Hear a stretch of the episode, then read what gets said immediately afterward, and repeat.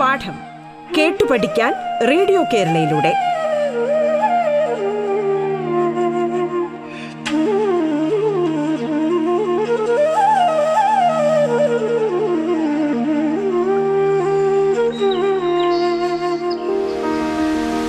നമസ്കാരം. സംസ്ഥാന സർക്കാരിന്റെ ഓൺലൈൻ റേഡിയോ സംരംഭമായ റേഡിയോ കേരളയുടെ പാഠത്തിലേക്ക് ഏവർക്കും ഹൃദ്യമായ സ്വാഗതം. ഞാൻ Shanthi G P, Pathanapuram mount Tabor girls ഹൈസ്കൂളിലെ മലയാളം അധ്യാപികയാണ്. ഇന്ന് നാം ചർച്ച ചെയ്യാൻ പോകുന്നത് 8ാം ക്ലാസ് അടിസ്ഥാന പാഠാവലിയിലെ കണ്ണു വേണം ഇരുപുറം എപ്പോഴും എന്ന 2ാം യൂണിറ്റിലെ കിട്ടും പണമെങ്കിലിപ്പോൾ എന്ന 2ാമത്തെ പാഠമാണ്.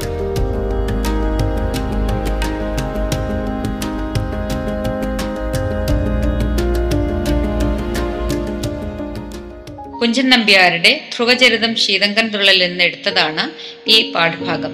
കുഞ്ചൻ നമ്പ്യാരെ പറ്റിയും അദ്ദേഹത്തിന്റെ സംഭാവനയായ തുള്ളൽ പ്രസ്ഥാനത്തെക്കുറിച്ചും നിങ്ങൾ മുൻ ക്ലാസ്സുകളിൽ പഠിച്ചിട്ടുണ്ടല്ലോ അല്ലേ? അദ്ദേഹത്തിന്റെ ഏതെങ്കിലും കൃതികൾ നിങ്ങൾ പഠിച്ചതായി ഓർക്കുന്നുണ്ടോ? എഴുത്തച്ഛൻ കുഞ്ചൻ നമ്പ്യാർ, ചെറുശ്ശേരി എന്നീ കവികളെ പ്രാചീന കവിത്രയം എന്നാണ് നാം വിശേഷിപ്പിക്കുന്നത്. പ്രാചീന കവിത്രയത്തിലെ ശ്രേഷ്ഠനായ ഒരു കവിയായിരുന്നു കുഞ്ചൻ നമ്പ്യാർ.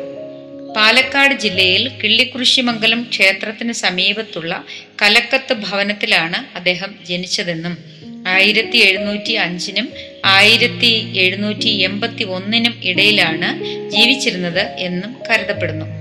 തുള്ളൽ കൃതികൾ എഴുതുകയും അരങ്ങത്ത് അഭിനയിക്കുകയും ചെയ്തിരുന്നു എന്ന് കരുതപ്പെടുന്നു. കല്യാണ സൗഗന്ധികം, കിരാതം, സ്യമന്തകം, ഘോഷയാത്ര, ത്രിപുര ദഹനം തുടങ്ങിയ തുള്ളൽ കൃതികളും ശ്രീകൃഷ്ണ ചരിതം, മണിപ്രവാളം കാവ്യവുമാണ് അദ്ദേഹത്തിന്റെ പ്രധാന കൃതികൾ. വായനക്കാരെ ചിരിപ്പിക്കുകയും ചിന്തിപ്പിക്കുകയും ചെയ്യുന്നവയാണ് തുള്ളലുകൾ. തുള്ളൽ മുമ്പൊരു ക്ഷേത്രകലയായിരുന്നു, ഇന്ന് അല്ലാതെയും അവതരിപ്പിച്ചു വരുന്നുണ്ട്. നാട്ടിലെ പ്രശ്നങ്ങളുമായി ബന്ധപ്പെട്ട് പുതിയ തുള്ളൽ കൃതികൾ ഉണ്ടാകുന്നുണ്ട്. തുള്ളലിന്റെ ആവിർഭാവത്തിന് പിന്നിൽ ഒരു ഐതിഹ്യമുണ്ട്. അമ്പലപ്പുഴ ശ്രീകൃഷ്ണ ക്ഷേത്രത്തിൽ ചാക്യാർകൂത്ത് നടക്കുകയായിരുന്നു. നമ്പ്യാരാണ് മിഴാവ് കൊട്ടിയിരുന്നത്. അതിനിടയിൽ അദ്ദേഹം ഉറങ്ങിപ്പോയി. ചാക്യാർ നമ്പ്യാരെ അതികഠിനമായി പരിഹസിച്ചു. അതിന്റെ പ്രതിഷേധമെന്നോണം അന്ന് രാത്രി തന്നെ കല്യാണ സൗഗന്ധികം തുള്ളൽ എഴുതി അടുത്ത ദിവസം കൂത്തു നടക്കുന്ന സമയത്ത് തന്നെ തൊട്ടടുത്തൊരു വേദിയിൽ അവതരിപ്പിച്ചു എന്നാണ് ഐതിഹ്യം.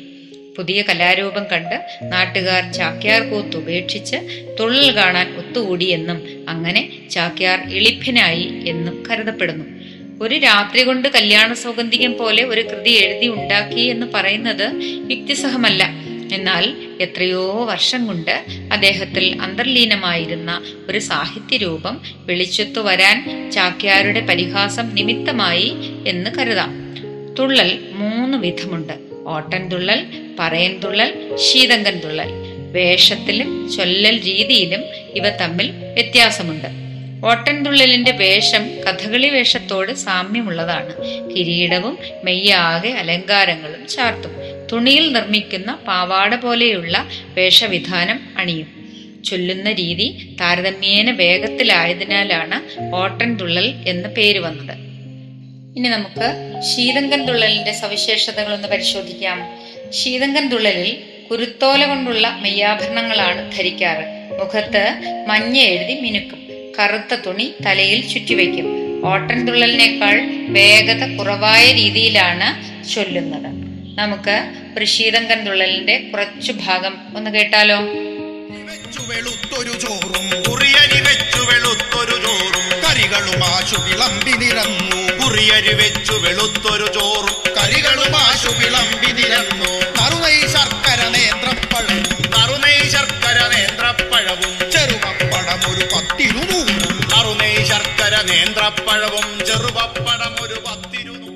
മൂന്നാമത്തേത് പറയൻതുള്ളൽ.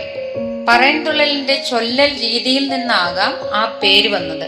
പറയുന്നത് പോലെ വളരെ സാവധാനമാണ് ചൊല്ലുന്നത്. മറ്റു തുള്ളലുകളിൽ നിന്ന് വ്യത്യസ്തമാണ് ഇതിന്റെ വേഷവിധാനം. സർപ്പഭണമുള്ള കിരീടമണിയും. അനന്തനെ സങ്കല്പിച്ചുകൊണ്ടുള്ളതാണ് ഈ കിരീടം. ദേഹം മുഴുവൻ ഭസ്മമോ ചന്ദനമോ പൂശും. മുഖത്ത് തേപ്പില്ല. വാലിട്ട് കണ്ണെഴുതും. കച്ചമണിയും ചിലമ്പുമണിയും ഇത്തരത്തിൽ പല സവിശേഷതകളുമുണ്ട്. ഇനി നമുക്ക് പറയൻതുള്ളലിന്റെ കുറച്ചു ഭാഗം ഒന്ന് കേട്ടാലോ.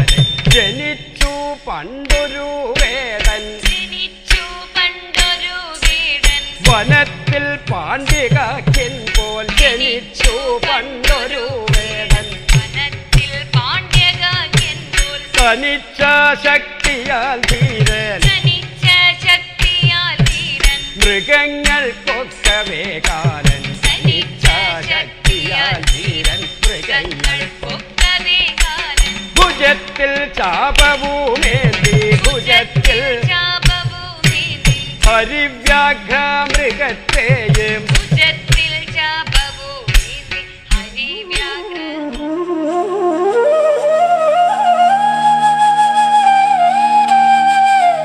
പാഠം കേട്ടു പഠിക്കാൻ റേഡിയോ കേരളയിലൂടെ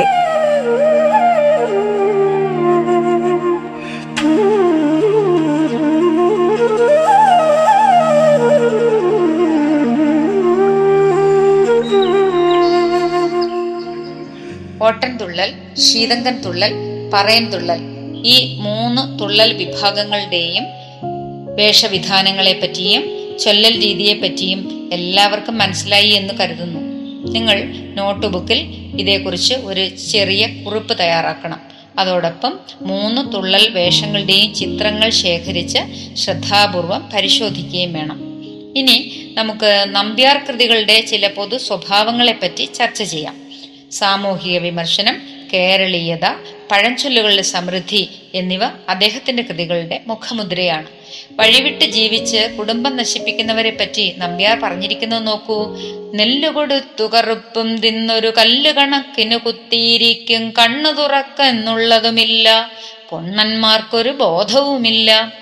മദ്യത്തിനും മയക്കുമരുന്നിനും അടിമയായി കുടുംബം നശിപ്പിക്കുന്നവരെ പറ്റി ഇങ്ങനെയാണ് അദ്ദേഹം പരിഹസിച്ചിരിക്കുന്നത്. പണത്തോടുള്ള ആർത്തിയെപ്പറ്റി പറഞ്ഞിരിക്കുന്നത് നോക്കൂ.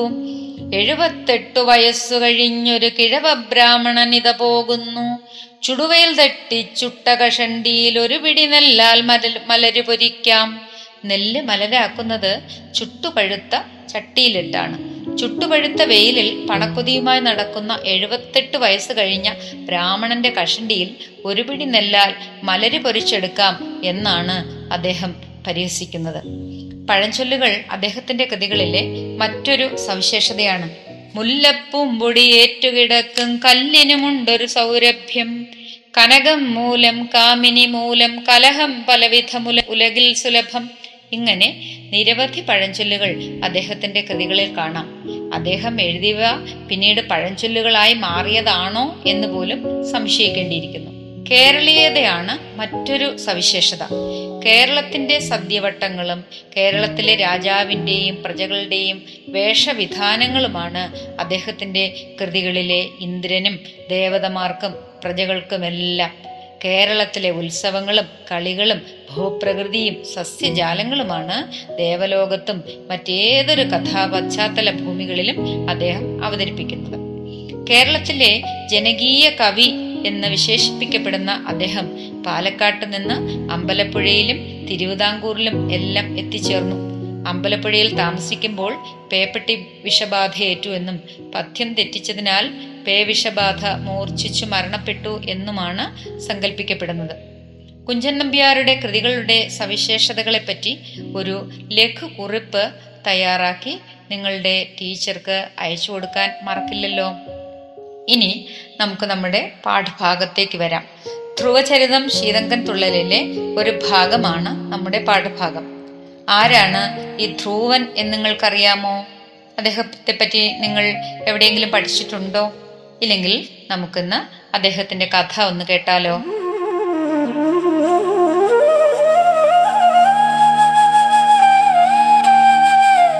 പാഠം കേട്ടു പഠിക്കാൻ റേഡിയോ കേരളയിലൂടെ.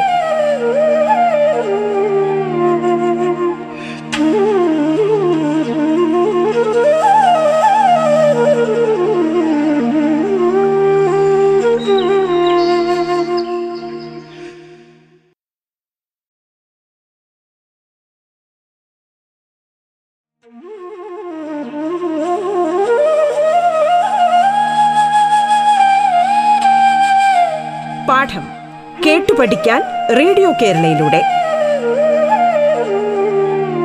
തുടർന്ന് കേൾക്കാം. പാഠം.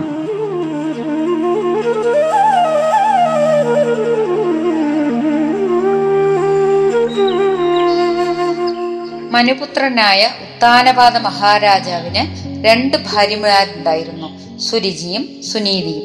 സുരുചി സൗന്ദര്യ പ്രകർഷത്താലും സുനീതി ഉത്തമ ഗുണങ്ങളാലും പരിശോഭിച്ചു. ഉത്താനപാദന് സുരുചിയിൽ ഉത്തമനും സുനീതിയിൽ ധ്രുവനും ജനിച്ചു. രാജഭോഗങ്ങളെ ചൊല്ലി ഇരു രാജ്ഞിമാരും അകൽച്ചയിലായിരുന്നു. രാജാവിനെ ചൊൽപ്പടിക്ക് നിർത്താൻ സുരുചിക്ക് കഴിഞ്ഞു. ഒരിക്കൽ ഉത്താനപാദന്റെ മടിത്തട്ടിൽ കയറിയിരുന്ന ധ്രുവനെ സുരുചി തല്ലി ഇറക്കി വിട്ടു.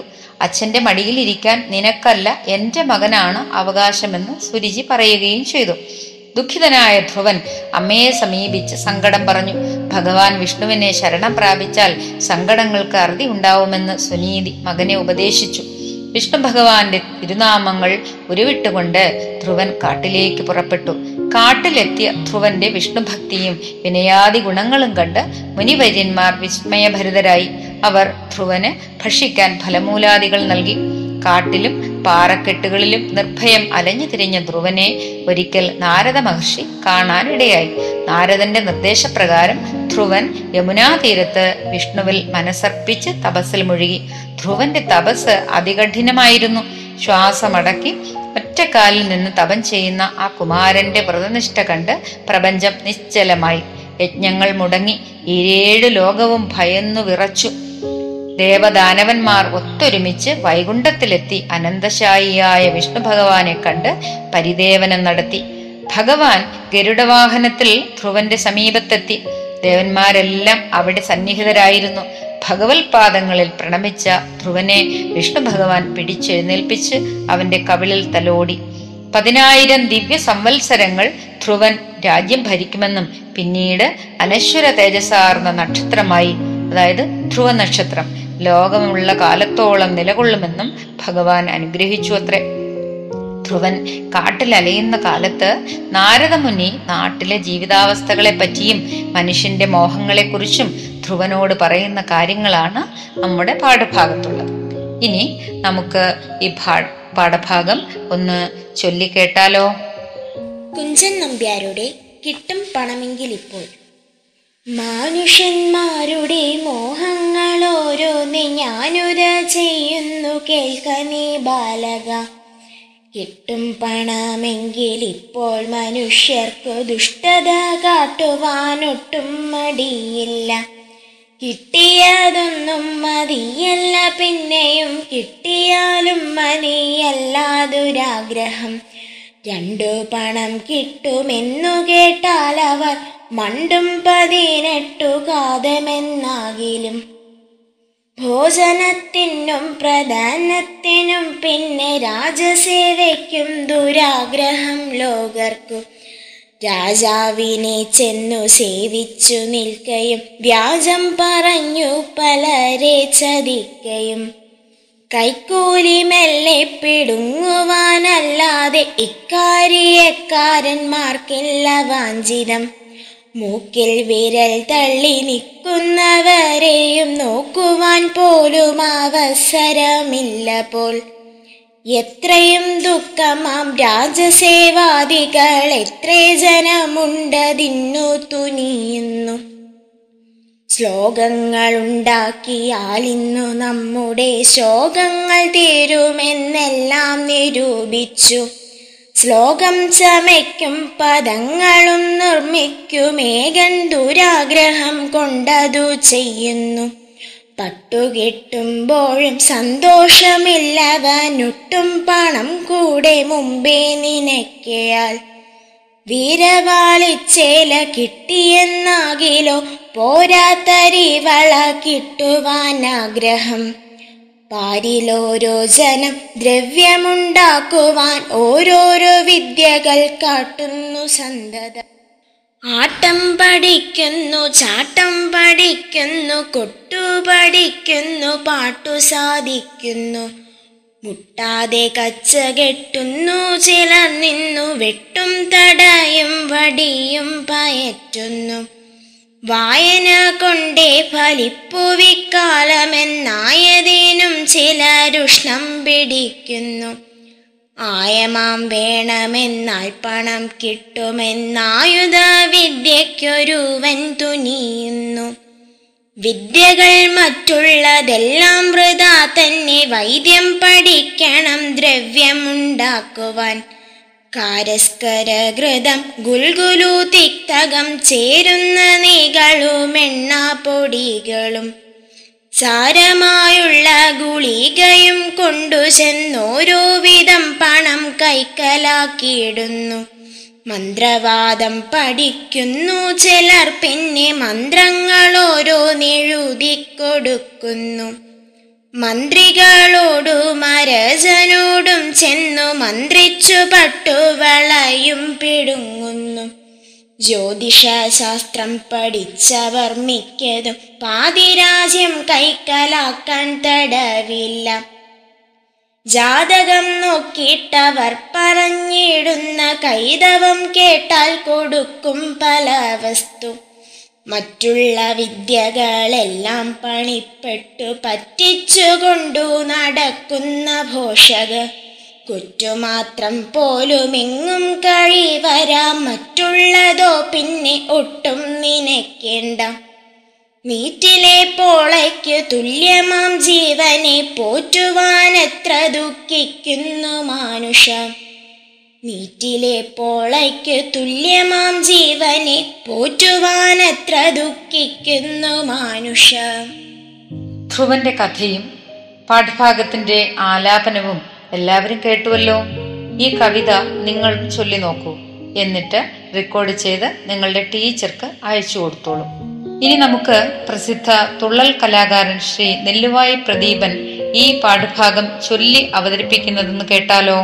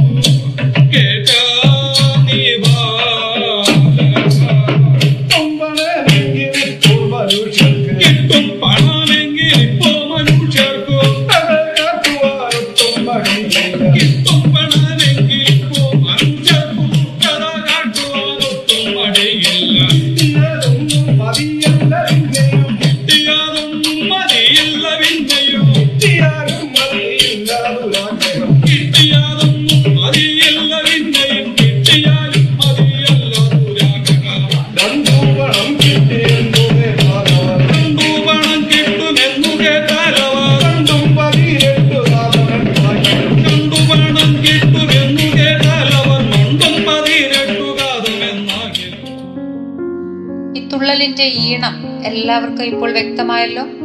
ഇനി നമുക്ക് ഈ പാഠഭാഗത്തിന്റെ ആശയം ഒന്ന് ചുരുക്കി പറയാം. നാരദ മഹർഷി എന്തെല്ലാമാണ് ധ്രുവനോട് പറയുന്നത്? അല്ലയോ ബാലക, മനുഷ്യന്മാരുടെ അതിമോഹങ്ങളെ പറ്റി ഞാൻ നിന്നോട് പറയാം. പണം കിട്ടുമെന്ന് കേട്ടാൽ എന്ത് ദുഷ്ടതയും കാട്ടുവാൻ അവർക്ക് യാതൊരു മടിയുമില്ല. കിട്ടിയതൊന്നും മതിയാകാതെ ദുരാഗ്രഹങ്ങളുമായി അലയുകയാണ്. 2 പണം കിട്ടുമെന്ന് കേട്ടാൽ 18 കാതം മണ്ടാനും അവർക്കൊരു മടിയില്ല. ഭക്ഷണത്തിനും പ്രശസ്തിക്കും രാജസേവയ്ക്കും എല്ലാവർക്കും ദുരാഗ്രഹമാണ്.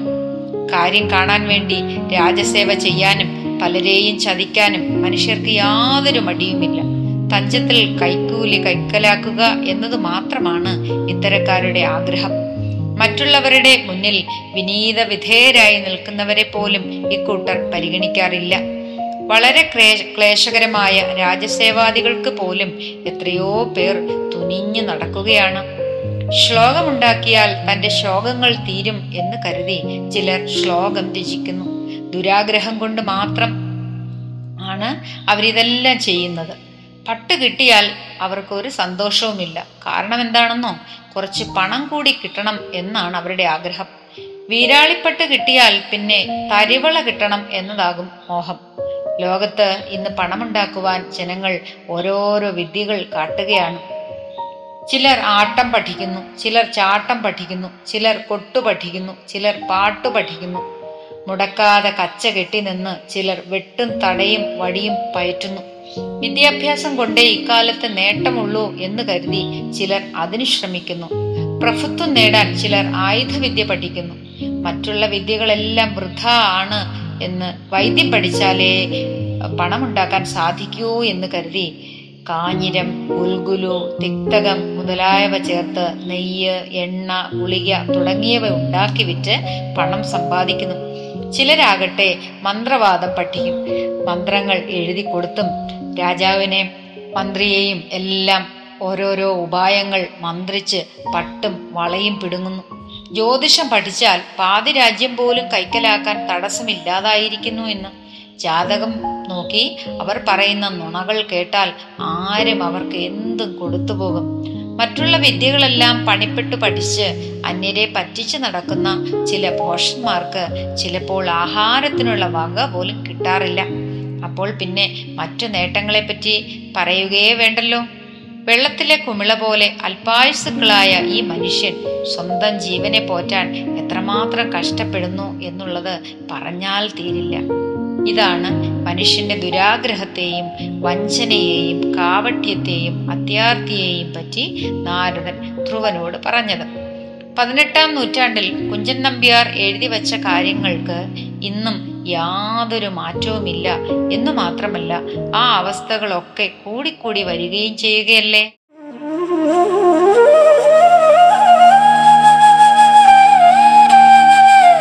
പാഠം കേട്ടു പഠിക്കാൻ റേഡിയോ കേരളയിലൂടെ പാഠത്തിന്റെ ഇന്നത്തെ അധ്യായം ഇവിടെ പൂർണ്ണമാകുന്നു.